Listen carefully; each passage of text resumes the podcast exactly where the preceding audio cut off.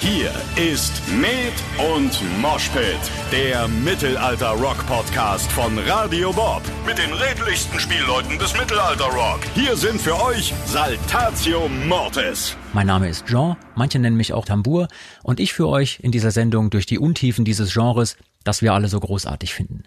Manche von euch sind jetzt vielleicht neu dabei und ihr entdeckt diese Musikrichtung erst.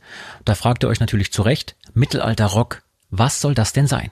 Also Mittelalter, das kennen die meisten von euch wahrscheinlich ja schon, auch wenn unser Bild davon heutzutage durch Filme und Serien geprägt ist und nicht wirklich allzu sehr mit dem echten Mittelalter zu tun hat. Aber trotzdem stellen wir uns Burgen und Ritter in ihrer Rüstung vor, vielleicht noch das passende Burgfräulein, dazu natürlich noch Dudelsäcke und jede Menge düstere Legenden.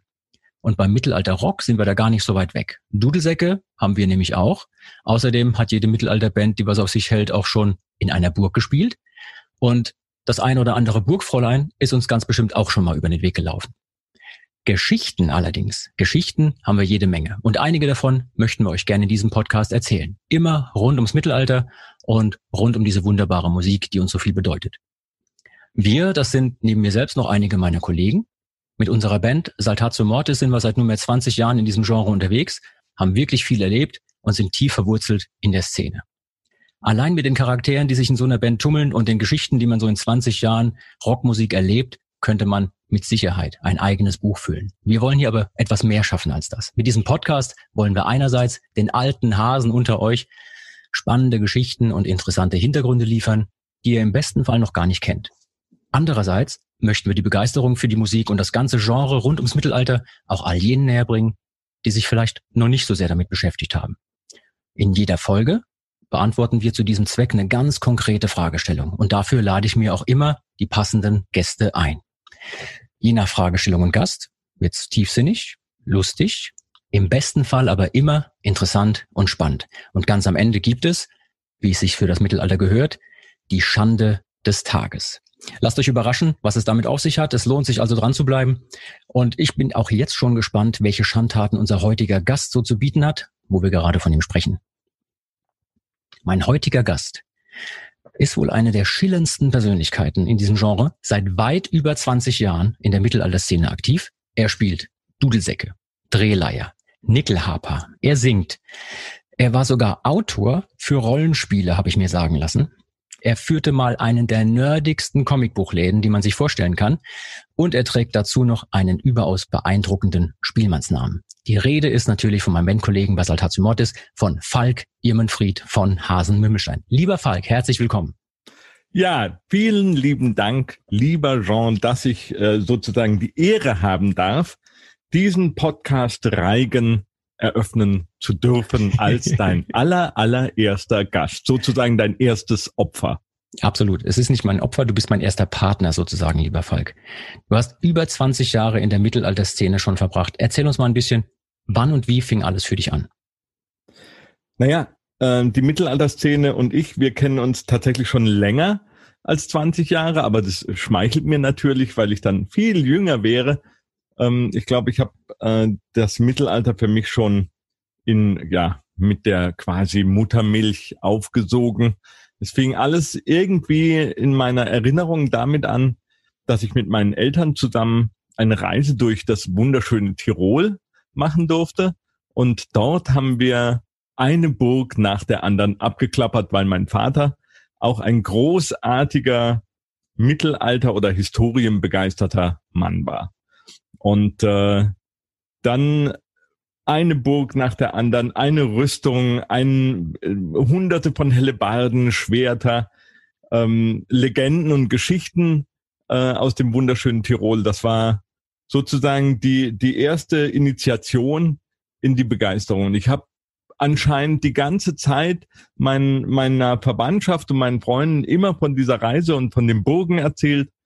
Und äh, wir haben uns dann natürlich auch aus Pappe irgendwelche Ritterrüstungen gebastelt und sind dann ähm, Pappschwert schwingend sozusagen schon damals äh, durch unser Dorf getobt. Also das Mittelalter hat mich äh, ganz früh abgeholt.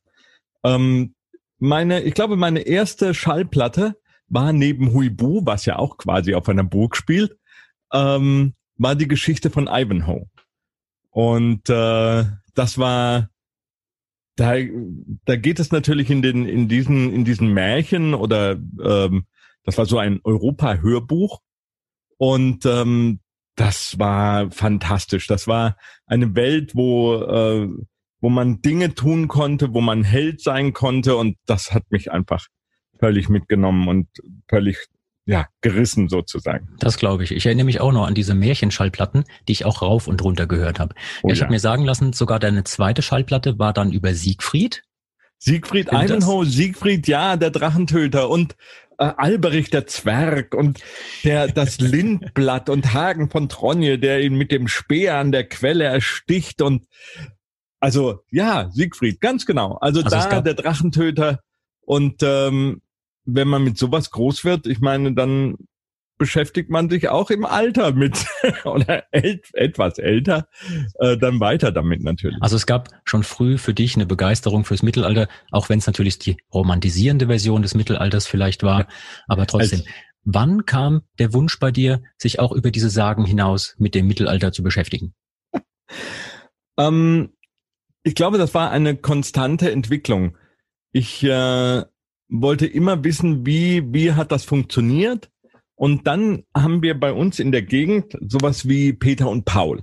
Also in Bretten gibt es das äh, äh, zum Jahrestag der heiligen Peter und Paul immer ein großes Mittelalterfest. Beziehungsweise ist es kein Mittelalter, es ist ein, da legen sie Wert drauf, es ist ein Landsknechtstreffen, Fest.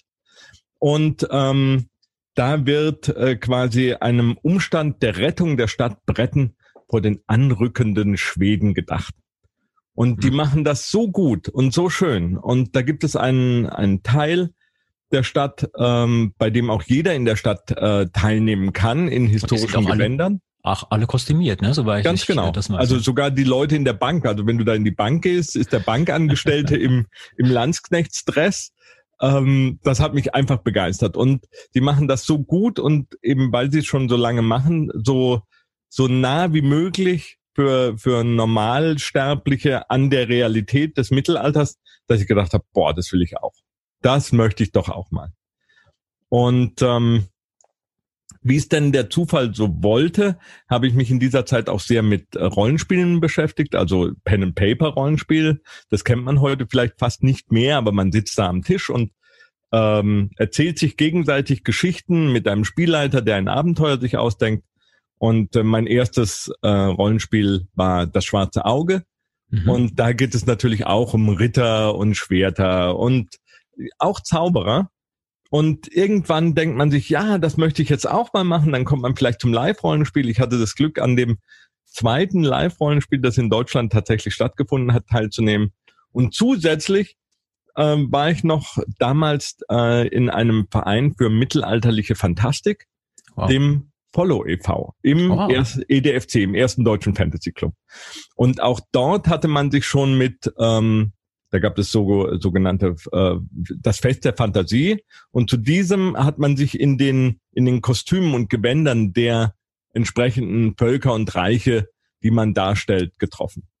Und äh, das heißt, ich hatte eine Freude an der Darstellung ähm, von verschiedensten Kulturen. Ich hatte eine Begeisterung fürs Mittelalter.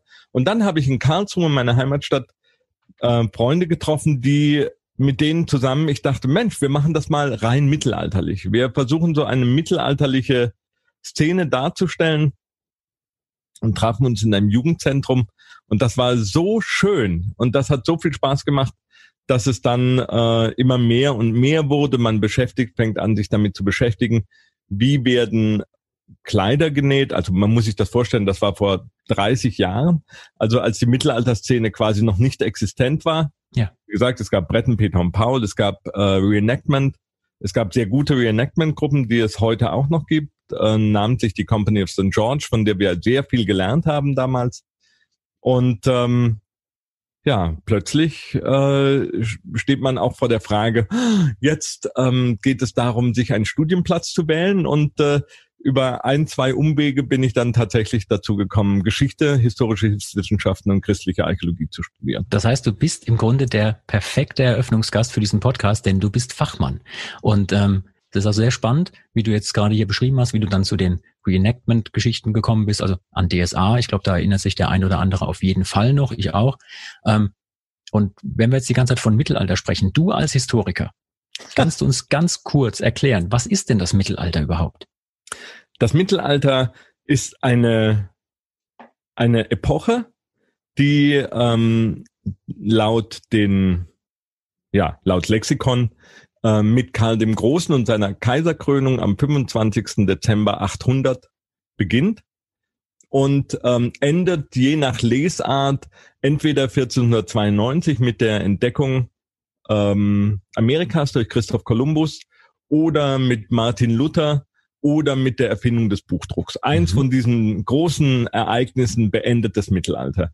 Jetzt ist natürlich jedem klar, dass äh, eine Phase von je nachdem ähm, vier bis 500 Jahren äh, nicht eine mittlere Zeitepoche in unserer Geschichte darstellt, sondern man hatte damals, als man diesen Begriff prägte, einfach, äh, es gab das Altertum, also das sind die Zeiten der Römer, äh, Griechen, vielleicht noch äh, Ägypten, dann äh, hat man eine mittlere Zeitepoche definiert und ab da beginnt dann sozusagen die Neuzeit. Mhm. Mit der Erfindung des Buchdrucks, Entdeckung Amerikas und Martin Luther beginnt eine Art Neuzeit, die wiederum in verschiedene Abschnitte definiert ist. Also es ist eigentlich eine relativ willkürliche Setzung, die ähm, anhand von Königen, beziehungsweise muss man jetzt sagen, Karl der Große hat natürlich auch die große karolingische Reform eingeläutet. Daneben, dass er ein großer Schlechter war, hat er tatsächlich ganz viel für die Bildung getan und äh, für ein geeintes Europa unter seiner Herrschaft. Aber ähm, er führte sozusagen die Welt aus dem aus den Dark Ages, aus den finsteren Zeiten nach dem Untergang des Römischen Reiches heraus. Uh, jetzt Soweit sind wir aber weiß, schon ganz schön, ja, ganz schön äh, wir haben natürlich theoretisch. Jetzt, ist, ist ja nicht schlimm. Also ich glaube, ab und zu darf man das ruhig werden. Ähm, jetzt haben wir natürlich dieses Bild von den Rittern in Vollrüstung und so, aber soweit ich weiß, und korrigiere mich, wenn ich da falsch liege, ist das eigentlich ein Bild, was erst sehr, sehr spät im Mittelalter entsteht, also so im, im Spätmittelalter, im Hochmittelalter, so die letzten 100, 200 Jahre. Ähm, und davor sah alles auch noch ganz anders aus. Ja, äh, in der Tat. Dann so jemand wie Karl der Große, ähm, der hatte noch ein, ein Kettenhemd an und äh, vielleicht einen Helm. Und das, was wir an Rittertum kennen, äh, beginnt erst äh, im, naja, 14., 15. Jahrhundert ähm, und diese ganzen, viele der Rüstungen, die wir in, in Museen oder ausgestellt sehen, sind ähm, Prunk- und Schaurüstungen des 15. Jahrhunderts, in der man eine schon eine märchenhafte Vorstellung des Rittertums und der Vergangenheit entwickelt hat, die auch gar nicht tatsächlich äh, im, im täglichen Einsatz waren, sondern Prunk, Schau, äh, Teile, so wie, wie man ein, ein Prunkauto heutzutage vielleicht fährt, dass man nur am Wochenende ausfährt. Ja, verstehe. Jetzt sind wir natürlich, natürlich jetzt sind wir hier natürlich ähm, bestrebt, so einen Podcast in Richtung auch Mittelaltermusik ähm, zu schaffen. Und ähm, ja, jetzt haben wir gerade über die Historie ein bisschen gesprochen, aber was ist denn überhaupt Mittelaltermusik? Und ähm, wenn wir jetzt darüber sprechen wollen, woher weiß man denn, wie diese Musik überhaupt geklungen hat damals? Tja, das ist eine super Frage. Ähm, vielleicht äh, fange ich damit an, zu versuchen herauszuarbeiten, wie ich überhaupt dazugekommen bin, mich damit auseinanderzusetzen, weil daran, glaube ich, kann man exemplarisch festmachen, wie man sowas sich vielleicht vorstellen kann. Hm, für mich hat alles auch angefangen mit einem Geschenk oder einem Mitbringsel meines Papas ähm, von der Grünen Insel. Er war äh, in Irland für einige Zeit und brachte dort mir eine Schallplatte irischer Musik mit. Also Irish Traditionals. ähm, als Kind konnte ich noch kein Englisch, da hatten mich einfach die Melodien begeistert. Und erst als ich dann in der Schule Englisch hatte, stellte ich fest, dass ich da eine Schallplatte mit Irish Rebel Songs bekommen habe. Also wow. das waren das sind Hardcore-IRA-Songs und mittlerweile als Erwachsener. und ich habe die natürlich mitgekrölt und habe bei uns in, im Dorf irgendwie sozusagen die IRA-Fahne geschwungen, ohne es zu wissen. Äh, das wird mir heutzutage natürlich auch nicht passieren. Aber es war eine Platte der Wolftones. Und die Wolftones sind meiner Meinung nach wirklich großartige Irish Folk Musiker. Und da mich diese Musik so sehr begeistert hat, dachte ich, boah, wenn die Iren sowas auf ihrer Insel haben, finde ich vielleicht sowas auch bei uns. Mhm. Also haben wir auch so eine Tradition, wo man sagt, Mensch, das ist aber, das, da muss ich einfach mittanzen und mitwippen und so weiter. Und ähm, damals gab es noch kein Internet, das heißt, die Recherche dazu war sehr schwer. Äh, ich bin auf alle möglichen Konzerte und äh, Veranstaltungen gepilgert, auf denen äh, Leute merkwürdige Instrumente gespielt haben und habe in diesem Zusammenhang die Band Kenavo kennengelernt. Vielleicht mhm. einige von unseren Fans wissen, dass wir einen Song haben, einen Tune, der Akenabo heißt. Und das ist auch bewusst so gewählt, weil wir der Band Kenavo damit ein Dankeschön für diese wunderschöne Melodie setzen wollten. Kenavo ist bretonisch, ein bretonisches Wort und heißt leb wohl für Tschüss sozusagen. Also Kenavo sagt man in der Bretagne, wenn man sich verabschiedet von Freunden. Und ähm, ja, und Kenavo war für mich die erste Band, die, die ich erleben durfte, die Bombarden und Dudelsäcke und wo ich das alles mal in echt gesehen habe. Und äh, wie es der Zufall so will, bin ich dann in die Kinder- und Jugendbibliothek in Karlsruhe ins Prinz-Max-Palais gepickelt und habe dort eine Doppelkassette der Band Augenweide gefunden. Augenweide. Und da sind wir doch mittendrin in der Ganz genau. Musik. Und da sind wir mittendrin. Und da habe ich zum ersten Mal eine Mischung aus historischen Texten, historischen Instrumenten, was man damals für historische Instrumente erachtet hat, und modernen Gitarren, E-Gitarren gehört, ein Elektrobass. Und ich war völlig hin und weg und dachte so, Mensch, da ist die Wurzel, nach der ich immer gesucht hatte, seitdem ich die Wolftones äh, im zarten Kindesalter gehört habe. Denn mit, ähm, was mich nicht befriedigt hat, waren äh, war Volksmusik, also die aktuelle Volksmusik oder volkstümliche Musik, ähm, Volkslieder ähm, im weitesten Sinne. Also ich weiß nicht, hoch auf dem gelben Wagen hat mich nicht so abgeholt wie ein ähm, Irish Rover. ich meine, Ach, tatsächlich. in, der, in der Tat, ja. Ähm, auf jeden ja, Fall war ich da mega begeistert davon, Augenweide zu kennen und habe dann geguckt, wo haben die denn ihre Instrumente her? Gibt es da eine Szene dazu? Und tatsächlich gibt es oder gab es damals schon in Deutschland die Folk-Szene und äh, da muss man jetzt aber auch sagen, wenn ich jetzt so normalerweise nach Folk suche, dann kommt so vielleicht Bob Dylan oder sowas. Aber mhm. das ist ja nicht das, was die Folk-Szene in Deutschland mit Folk meint, sondern da hat man dann Dudelsäcke und Drehleiern und vielleicht diatonische Akkordeons und äh, diverse Flöten, Zistern. Das gibt's alles und die hatten die Instrumente für die Musik, die ich mir wünschte. Aber in der Folkszene damals war Mittelaltermusik ganz schön schlecht angesehen. Was meinst du, woher das kam? ähm, tja, das ist, äh, ich glaube, das hat unter anderem damit zu tun, sobald du ähm, eine Szene in einer Szene in einer Szene bist, musst du dich differenzieren, um für dich selber ähm, dich abgrenzen zu können. Ich mhm. verstehe es bis heute nicht, warum wir da nicht alles eine große wundervolle Familie von Leuten sind, die einfach Bock auf Musik haben, sondern äh, dass man tatsächlich, wenn man mit einem äh, jetzt modernen mittelalterlichen Sack, komme ich gleich dazu, äh, auftritt, ist man in der klassischen Folkszene eher nicht gelitten. Aber mhm. vielleicht ändert sich das. Vielleicht können wir auch was unter anderem durch diesen Podcast dafür tun, dass, äh, dass sich da Grenzen ähm, dass Grenzen zu überwinden sind. Ja, das versuchen wir auf jeden Fall. Die, ähm, lass uns trotzdem nochmal einen Schritt zurückgehen. Also die Kollegen von Augenweide, was meinst du, wo hatten die ihr Material her? Wo konnten die ähm, aus dem Vollen schöpfen? Wie haben die ihre Musik äh, zum Klingen gebracht? Die waren, das waren ähm, gute Rechercheleute. Also die sind tatsächlich, ähm, wie wir als Saltatio Mortis, dann äh, auf ihren Fußstapfen auch in äh, Musikarchive gegangen und haben ähm, beispielsweise äh, Stücke aus den Cantigas de Santa Maria hergenommen. Äh, es gibt das Lieber Vermel, in dem man wunderschöne Melodien, Melodien sage ich jetzt schon, in dem man bist, wunderschöne Melodien findet. Du bist mittendrin im Mittelalter. Jetzt aber ganz kurz wegen den Melodien. Ähm, du sagst zwar, dass man die da findet, aber soweit ich weiß, gibt's ja eine ganz andere Form der Notation, die aus dem Mittelalter stammt. Und das hat mit unserer modernen Notation nur ansatzweise was zu tun.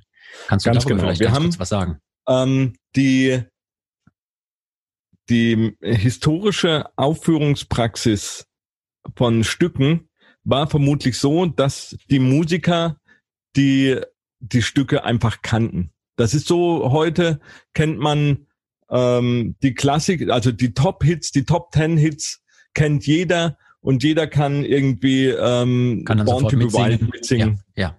Sobald, äh, sobald die ersten Töne Äh, kommen. Man lieber kennt Falk, äh, ich äh, unterbreche dich nur ungern. Born to be Wild ist eine Weile her, seit es in den Top Ten war, aber es, es ist, ich lasse es gelten. Dankeschön. Also mir fällt jetzt gerade nichts Aktuelleres ein. Ja, aber du Oh meinst, Gott, oh Gott. du meinst, die hatten äh, einfach ein gemeinsames Repertoire, die Lieder kannte irgendwie jeder und Ganz genau. deswegen konnten die sofort spielen und die Neumen waren quasi nur sowas wie eine Notizhilfe dafür. Da sind wir genau. Du hast es erwähnt. Es sind die Neumen und Neumen sind, ähm, das sind, das ist die Idee, eine Note in ihrem Verhältnis zueinander darzustellen. Mhm. Das sagt nichts aus darüber, äh, in welcher Tonart das ist. Das sagt nichts ähm, daraus, welche der zwölf im Mittelalter verwendeten Tonarten man tatsächlich jetzt anstimmt. Ich habe jetzt sogar gerade vor kurzem gehört, dass äh, man aktuell der Meinung ist, dass ähm, der Text eines Stückes wichtiger war als die Melodie und der ähm, der Interpret, also der Spielmann oder der der Minnesänger, je nach Stimmung bei Hofe oder wo er es vorgetragen hat, die entsprechende Tonart oder die entsprechende Melodie verwendet hat. Mhm. Das mhm. heißt, ähm, ist die Stimmung beim König, jetzt sage ich es mal märchenhaft, ist die Stimmung beim König schlecht, dann äh, und er möchte das irgendwie unterstreichen und ihm sozusagen ja ein ein ein Gefühlsraum geben, dann ist äh, der der der Text wird ähm, eher melancholisch unterlegt. Möchte er eine freu- freudige Melodie spielen, wird das Sigurd-Lied vielleicht ähm, auf einmal schmissig und schnell gespielt, dass man, äh, dass man dazu mitwippen muss. Also das ist eine, eine wirklich fantastische Idee, weswegen im Codex Manesse, den wir unlängst auch besichtigen durften, im Codex Manesse tatsächlich keine Neumen zu finden sind, da sind keine Noten drin, da sind nur Texte drin. Weil Ja. die Leute die Texte, äh, die Melodien je nach Bedarf verwenden konnten dazu. Also das war eine sehr modul, eine sehr sehr modulare, wie so Lego-Bausteine. Ich nehme die Melodie und den Text, äh, Ja. die Geschwindigkeit. Ich baue, ich baue mir das zusammen und das, äh, da habe ich so den riesen Respekt davor.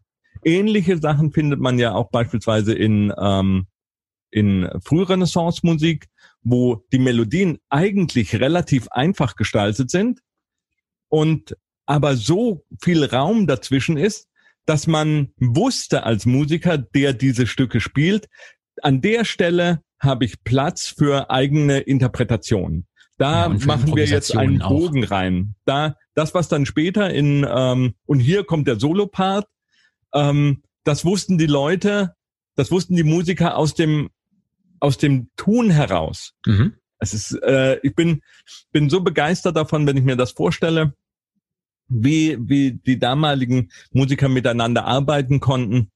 Ähm, ich, ja, meinen größten Respekt davor. Ja, das ist auf jeden Fall eine sehr spannende Geschichte. Man macht sich da wahrscheinlich auch kaum noch eine Vorstellung davon. Sehr spannend finde ich auch den Zusammenhang zwischen Text und Musik. Also man muss sich vorstellen, die Länge einer Melodiephrase oder die Länge des Stücks war immer davon abhängig, wie lang ist denn der Text. Und es Ja. gab zu der Zeit ja auch noch keine Taktarten. Und da sind wir mitten im Problem, was sich für uns moderne Spielleute ähm, ergibt, weil wenn wir keine Taktarten haben, die irgendetwas vorgeben, dann ist das zwar eine schöne Weise, die, wie du es gerade beschrieben hast, am Königshof vorstellen könnte, aber naja, auf einer Großveranstaltung, wo Leute gerne vielleicht sich bewegen möchten zur Musik, ist es ein bisschen schwierig, ja. Und soweit ich weiß, ist das auch eine der größten Herausforderungen, die man als Mittelalter-Rockband oder Mittelalter-Band irgendwann hat. Wie gieße ich diese alten Melodien, wenn ich sie dann habe, in passende Stücke? Wie war das für dich damals? Natürlich, wir haben, als Saltatio Mortis angefangen hat, ähm, haben, haben wir, glaube ich, genauso verfahren, wie Spielleute es im Mittelalter getan haben. Wir haben andere Bands, andere Kollegen gehört und haben einfach das gespielt, was sie uns, was wir da gehört haben, was uns ja. gefallen hat. Ähm, und das dann natürlich, und da, und auch so kann ich es mir vorstellen, ähm, dachten, nein, aber an der Stelle finden wir die und die Wendung schöner. Beispielsweise Palästina-Lied, ähm, das ist ein über 800 Jahre alte, das ist eine über 800 Jahre alte Melodie und äh, die uns heute noch packt und schüttelt und mitreißt und ähm, die wird aber von allen Kollegen jeweils etwas anders interpretiert. Mancher macht es getragen, manch einer macht es, äh, spielt es schmissig und schnell, manch einer hat ähm, Wendungen drin oder schnelle Zwischentöne. Das heißt, jeder interpretiert diese, diese Grundmelodie auf seine Art und Weise. Mhm.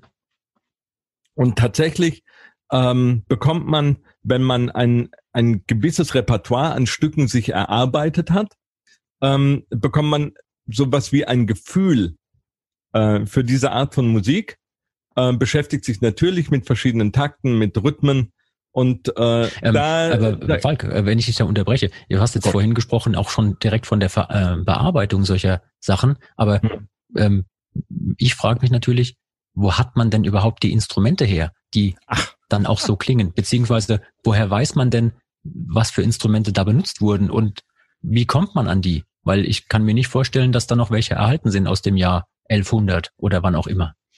Hm, tatsächlich, ähm, tja, wie fange ich es jetzt an? Wie, wie erkläre ich das? Also, eines der schönsten Beispiele für, ähm, für Instrumentenkunde findet sich nach wie vor in Kirchen.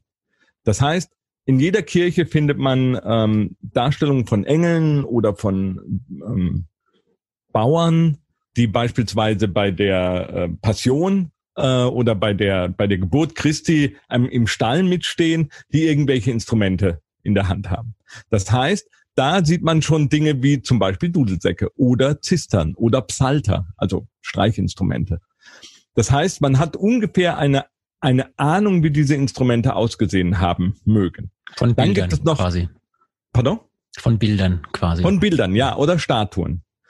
Ähm, also dreidimensional sogar. Mhm. Und dann gibt es ähm, so etwas wie äh, von Pretorius, das äh, eine, eine, ein Buch, ähm, in dem er im 16. Jahrhundert aufgeschrieben hat, welche Musikinstrumente es in seiner Zeit gibt und gab. Mhm. Und ähm, jetzt gibt es ähm, findige Instrumentenbauer, gerade aus dem Folk-Bereich, so in den 60er, 70er Jahren, also diese Renaissance quasi der, der Rückbesinnung auf alte Musik anfing, die sich gesagt haben, gut, ich gehe in die Kirchen, ich gehe an die Gemälde und nehme mir zum Beispiel den Pretorius vor und versuche anhand der Abmessungen die äh, bei Pretorius sehr genau sind. Ähm, also wie weit sind, stehen die Löcher auseinander bei einer Flöte? Wie, wie weit ist die, wie groß ist die Mensur äh, eine, eines Streichinstruments? Ja, und dann gibt es natürlich auch logische ähm, Effekte. Eine Seite schwingt ähm, nur bei der und der Länge auf dem und dem Ton. Also das ist jetzt sehr physikalisch, aber ähm, 440 Hertz, ein A sind beispielsweise auf meiner Drehleier 44 Zentimeter. Mhm. Erstaunlicherweise, aber es ist, es ist so, und wenn ich sie teile und nochmal teile, komme ich zu neun Tönen, komme ich zu Oktaven. Und das sind, das ist physikalische Logik, die dann wie so ein Detektivspiel dafür sorgt, dass man Instrumente recherchieren kann. Wahnsinn. Und ähm, da, äh, da ist es dann, dann gibt es natürlich auch so, wenn man beispielsweise nach München fährt, ins Deutsche Museum, gibt es eine wunderschöne Instrumentensammlung oder in Wien gibt es auch eine großartige Instrumentensammlung.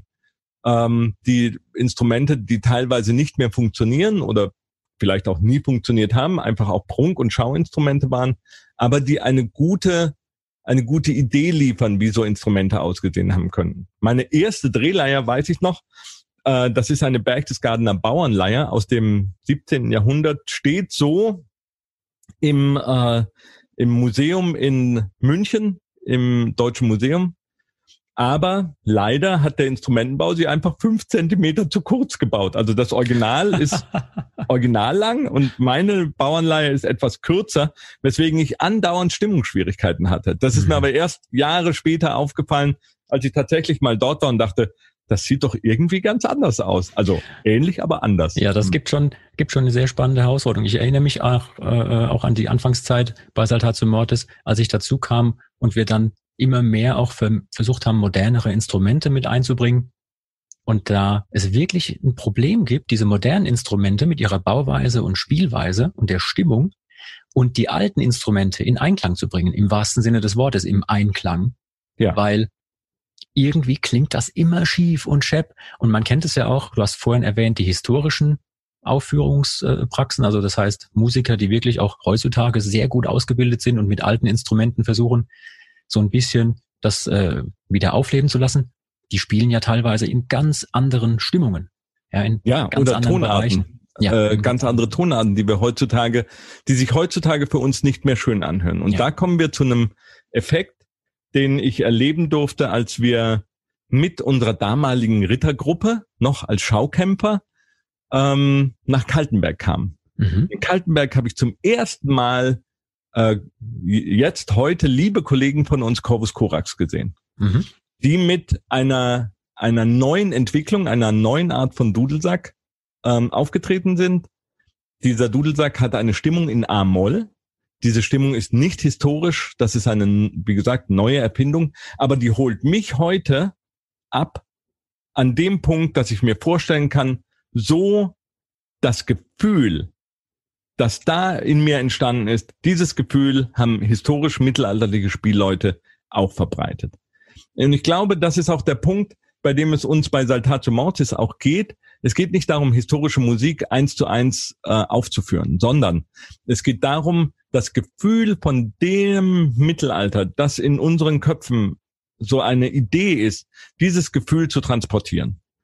Und wenn wir, wenn wir es schaffen, das zu tun, dann, äh, dann haben wir alles erreicht. Dann brauche ich keinen historischen Nachbau eines äh, musealen Instruments, das ähm, möglichst noch exakt irgendwelche Neumen darstellt, die aus dem neunten Jahrhundert stammen, sondern ich möchte, ich möchte meine, meine Gefühlswelt, meine historisierende Gefühlswelt äh, ausdrücken.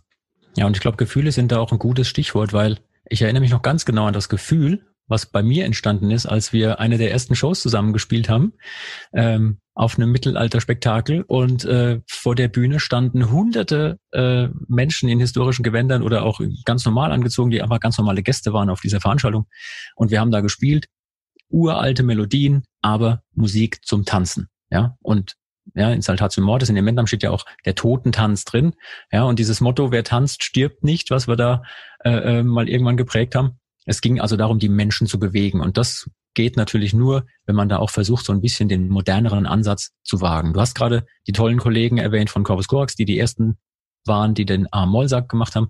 Den nutzen wir Nein, natürlich. Es waren auch. nicht die ersten, es waren die ersten, die ich äh, damit gesehen habe. Okay, gut, in, in Ordnung. Ja, also es gibt da andere Kollegen. Ich glaube, da da können sich die die äh, Bands aus dem Osten drüber streiten, wer jetzt der allererste war. Aber man muss sagen, dass die diese aktuelle Tradition kommt tatsächlich aus, äh, aus Ostdeutschland und damit äh, noch aus einer Zeit vor der Mauer. Ja. Und, also der ähm, Mittelalterrock als solches äh, ist auch wirklich ein ganz spezifisch deutsches Phänomen. Es gibt zwar auch in Großbritannien da so einen gewissen Bereich, aber das, was da wirklich geprägt wurde von den tollen Kollegen, ähm, ist eine einzigartige Verbindung von diesen historisierenden in Instrumenten und modernen Rock-Sounds mit der E-Gitarre. Ja. Wann Ach. kamst du denn damit zum ersten Mal in Berührung?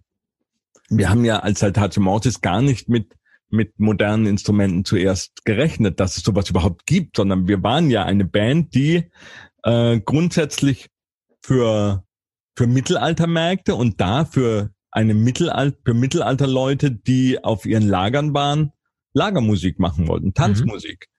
Das war ja der der die Uridee und dann äh, fangen wir damit an, äh, überhaupt auf Märkte zu gehen, auf Mittelaltermärkte zu gehen, da aufzutreten und ähm, waren auch überrascht von dem Zuspruch, den wir hatten. Und äh, irgendwann stellt man fest, ja, wir könnten doch jetzt auch mal äh, durch eine Idee unseres damaligen Produzenten Lutz Demmler, der uns Songs ähm, in einem elektronischen Gewand präsentiert hat, wo er gesagt hat, hey, hört euch mal die, ich habe mal zwei Songs, die wir da gerade historisch aufgenommen haben, die habe ich mal äh, remixed, in Anführungsstrichen. Und äh, wir haben das gehört und wir waren alle völlig geschockt, wie geil das war auf einmal.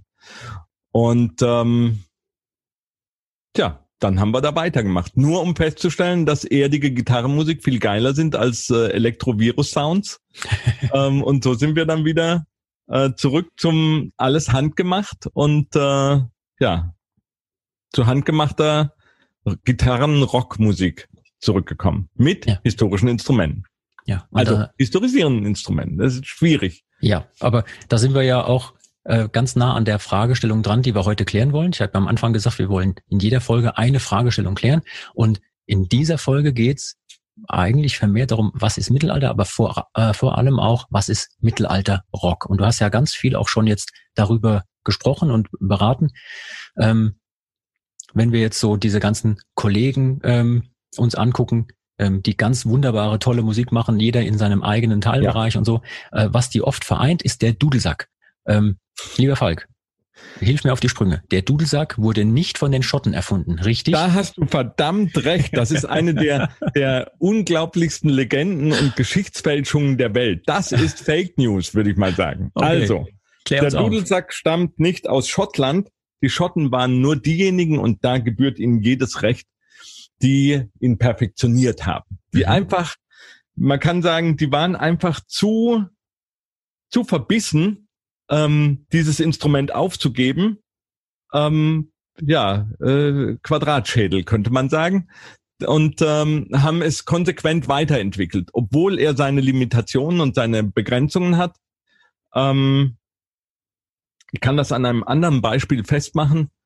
Äh, ich selber spiele auch Drehleier. Mhm. Und die Drehleier war äh, über Jahrhunderte ein, ein Instrument von fahrenden Spielleuten äh, in ganz Europa weil man damit sowohl Töne, Melodien als auch Begleitung hatte, also sprich einen Dauerton, als auch einen Rhythmus über die sogenannte Schnarre.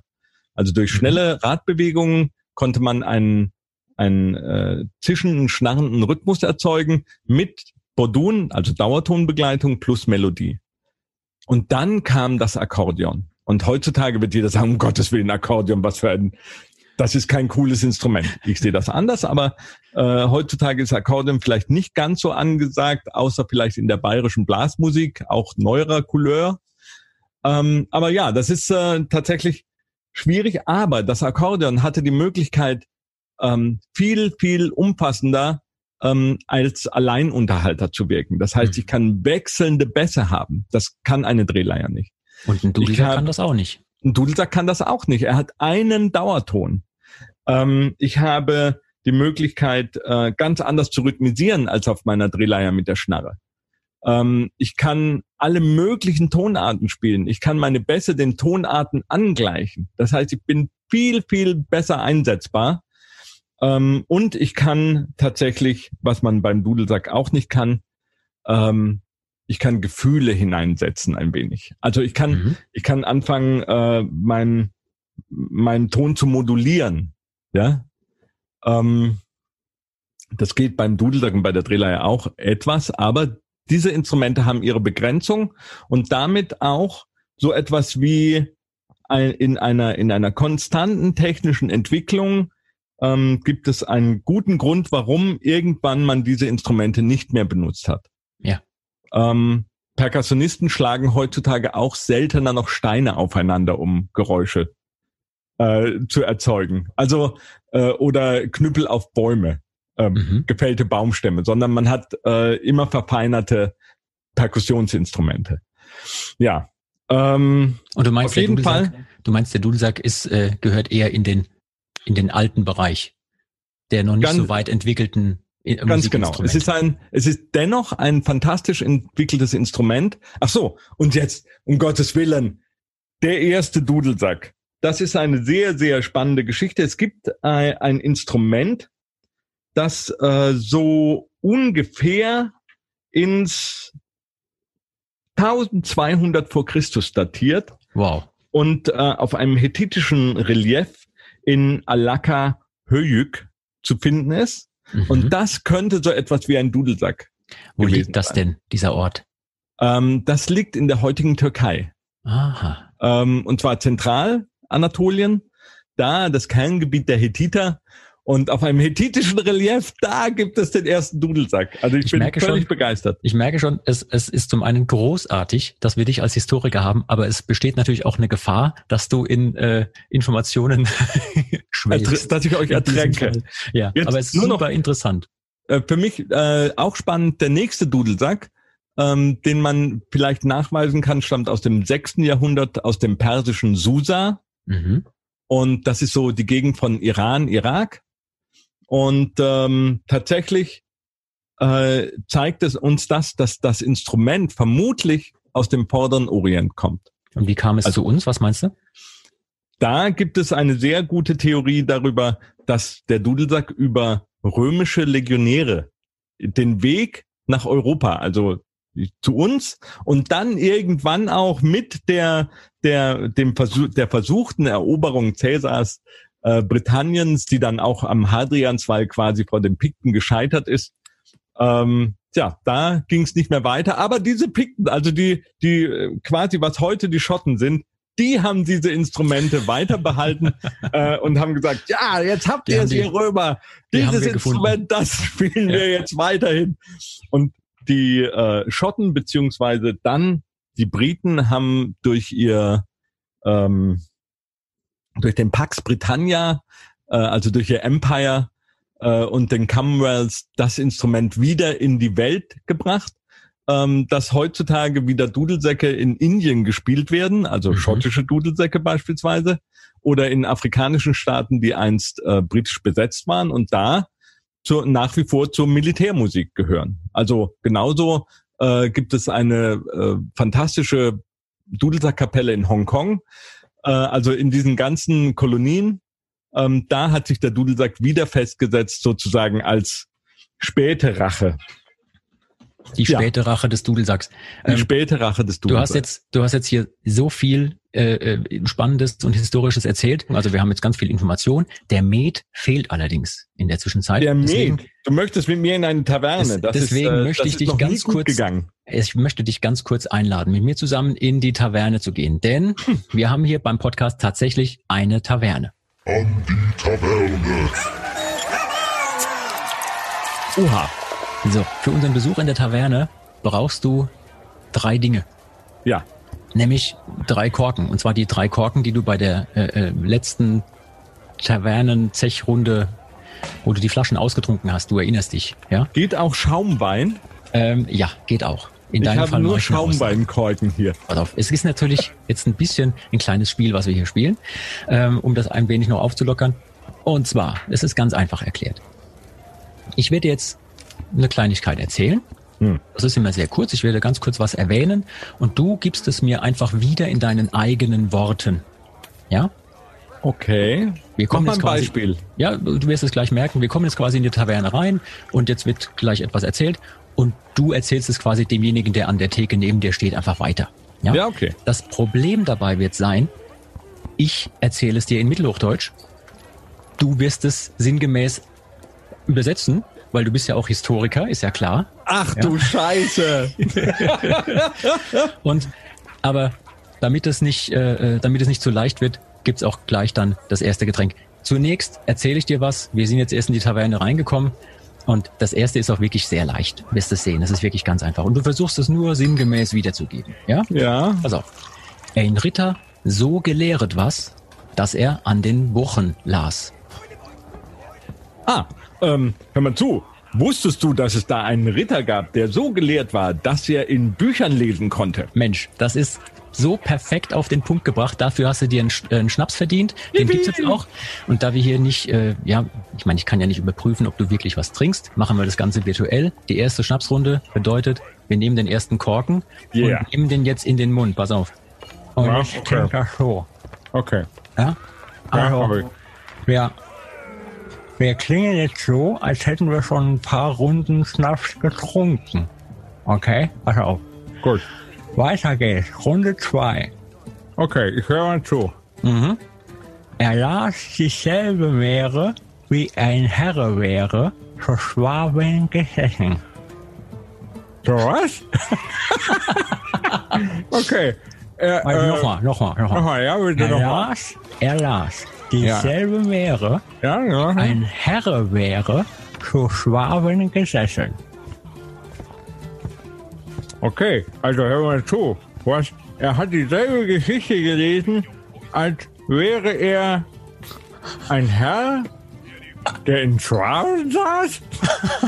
Du Schwaben gesessen, eben, sag ich doch einfach. Okay, okay, also, also das war fast richtig, Okay, nur fast. ich bin mal gespannt. Ne, erstmal gibt's einen zweiten Schnaps. Mal den Okay. zweiten Korken noch dazu. Korken Nummer zwei. Ach du Scheiße. Korken Nummer zwei, okay. Runde drei Okay. ist auch, ist auch die letzte Runde, Okay. mehr schaffe ich nicht. okay, sehr gut. Runde drei. Er war der werte Freude in Schwedegas, sicher früher in Allermaß.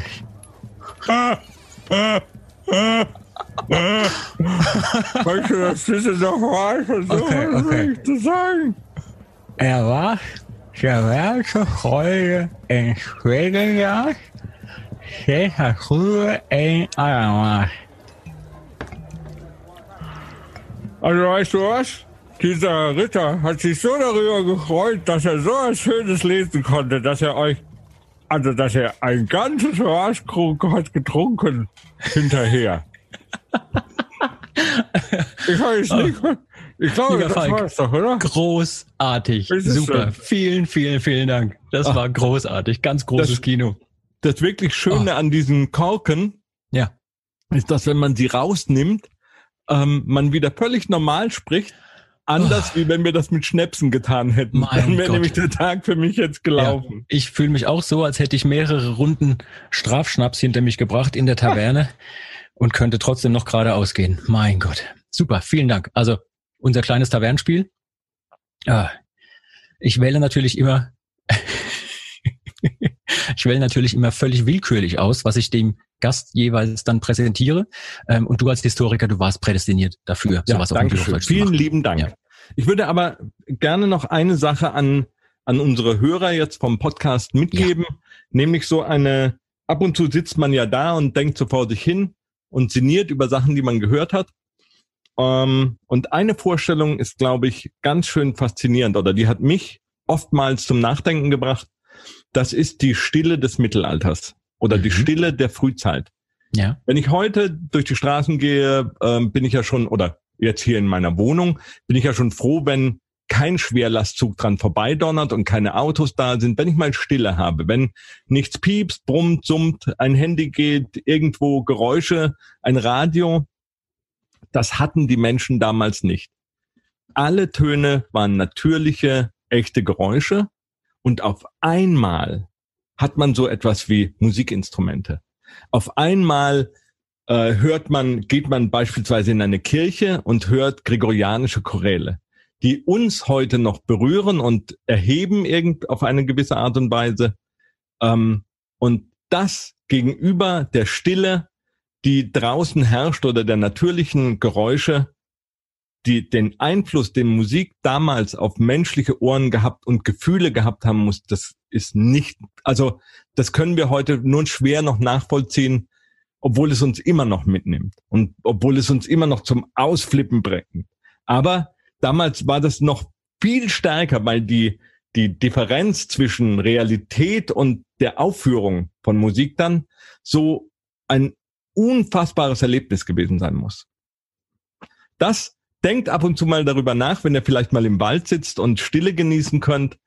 Und äh, wenn ihr vielleicht in einer Kirche seid und äh, ein, eine Kirchenorgel spielt oder wenn ihr beim nächsten Saltatio Mortis Konzert seid und mal geile Dudelsäcke wieder hört. Apropos Kirche und geile Dudelsäcke.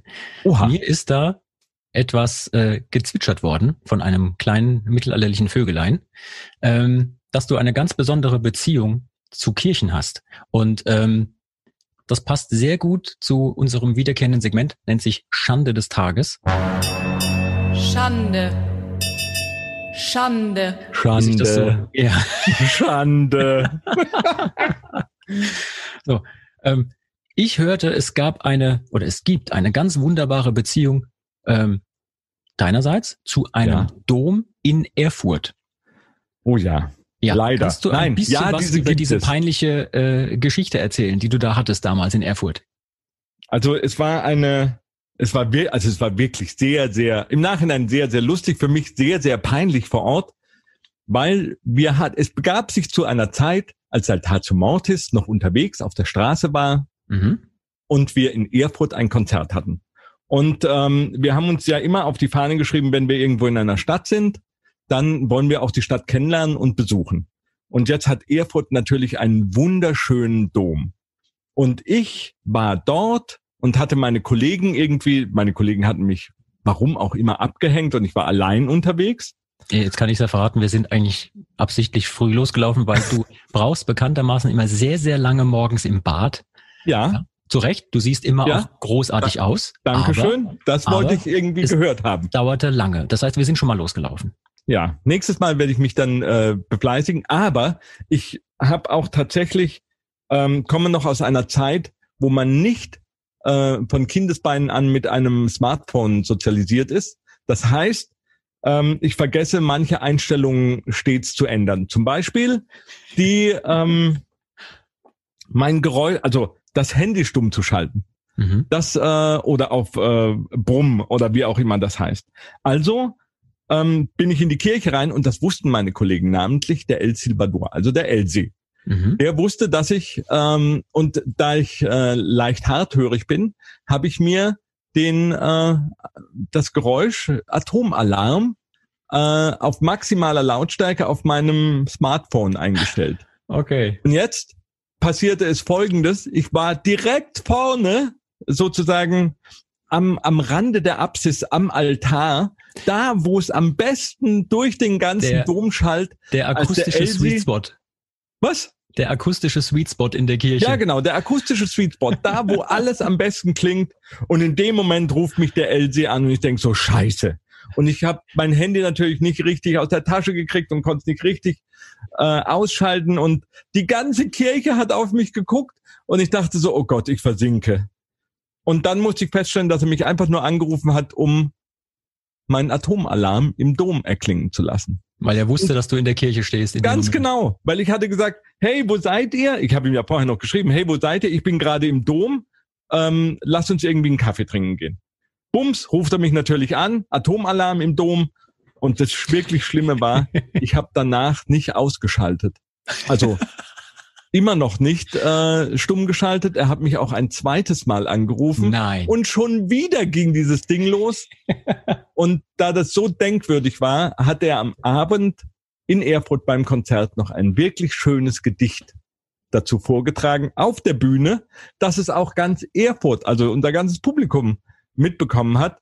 Und das war dieses Gedicht. Hoffentlich können wir das irgendwo mal verlinken hier jetzt. ich glaube, oder äh, ich glaub, das gibt's auf YouTube, das kann man finden. Atomalarm im Dom. Elsie trägt das Gedicht vor. Super. großartig. Also ich muss sagen, ähm, es ist zwar die Schande des Tages, aber ich bin auch ein bisschen stolz auf dich, weil du als Spielmann einer Mittelalter-Rockband die Ruhe einer Kirche gestört hast. Vielen Dank dafür.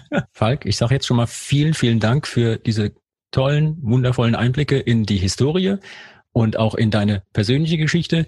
Ähm, wir haben heute so viel gelernt. Wir haben ähm, ja bisschen drüber gesprochen, woher überhaupt, also was das Mittelalter ist, woher die Mittelaltermusik stammt und natürlich auch, was der Mittelalter-Rock denn so sein kann. Allerdings haben wir diese Frage auch nur so ein bisschen angerissen. Also wenn euch, liebe Hörer, diese Frage noch mehr interessiert, könnte der Mittelalter-Rock-Stream bei Radio Bob natürlich genau das Richtige für euch sein. Ähm, Mittelalter-Rock, haben wir jetzt gerade gelernt, entstand aus dem Versuch, die einzigartigen Kombinationen aus historischen oder historisierenden Instrumenten mit den modernen Rocksounds zu paaren. Und es gibt viele, viele tolle Gruppen, die das machen und die das großartig geprägt haben, dieses Genre. Wir selbst mit, mit Saltatio Mortis, dann natürlich Augenweide, die Kollegen von In Extremo, Saputicelli, Schandball und noch viele, viele andere, auch internationale Bands. Und wenn ihr Lust auf eine kleine Zeitreise habt, dann holt euch den Mittelaltermarkt ins Wohnzimmer, schaltet den Radio Bob Mittelalter Rockstream ein und da hört ihr ganz, ganz viel tolle Musik, auch mit Dudelsäcken. So, und dann würde ich mal sagen, wir haben es geschafft, soweit es ging, aber wir wollen natürlich noch mehr wissen darüber, was Mittelalterrock ist, was es damit auf sich hat. Und ähm, wenn man von Rock spricht, ist der Name Wacken nicht weit. Das Wacken Festival. Und ich kann jetzt schon mal so viel verraten. In der nächsten Folge wollen wir uns damit beschäftigen, wie es für einen Musiker passieren kann, dass er von der Straßenecke, von der Straßenmusik bis nach Wacken pilgert und was der Mittelalterrock damit zu tun hat. Und in diesem Sinne würde ich sagen, Falk, dir bleibt das letzte Wort, nee, das vorletzte Wort, eine Kleinigkeit habe ich dann noch. Möchtest du unseren Hörern noch ein bisschen was mitgeben? Ja, ähm, liebe Leute, ähm, habt Spaß an unserer Musik, traut euch mal einen Mittelalter-Rock anzuhören. Ähm, wir, Saltatio Mortis und unsere Kollegen, wir sind, ich glaube, es freut sich jeder darum. Ähm, seid ein bisschen offen, hört euch alles an. Ja, viel Spaß. Alles klar, vielen, vielen Dank, Falk. Ähm, wir hoffen, liebe Hörer, es hat euch gefallen. Wir konnten euch vielleicht ein bisschen Einblicke und Anregungen geben. Wenn ihr Meinungen habt oder Anregungen auch für uns, Fragen, aber auch gerne Kritik, könnt ihr uns die schicken unter der Mailadresse saltatiomortis at radiobob.de. Ihr könnt uns auch finden auf den einschlägigen sozialen Medien, Instagram, Facebook und so weiter. Schreibt uns, lasst uns ein bisschen wissen, was euch noch interessieren würde und gerne auch Feedback zu dieser Folge. Falk, in diesem Sinne, ich würde sagen, es war richtig, richtig schön mit dir, auch in der Taverne. Dankeschön. Es war richtig schön mit dir. Du machst das sehr, sehr gut.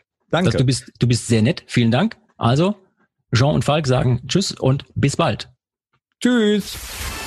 Das war Med und Moshpit, der Mittelalter-Rock-Podcast mit Saltatio Mortis, ein Radiobob Original-Podcast. Mehr davon jederzeit auf radiobob.de und in der MyBob-App. Radio Bob, Deutschlands Rockradio.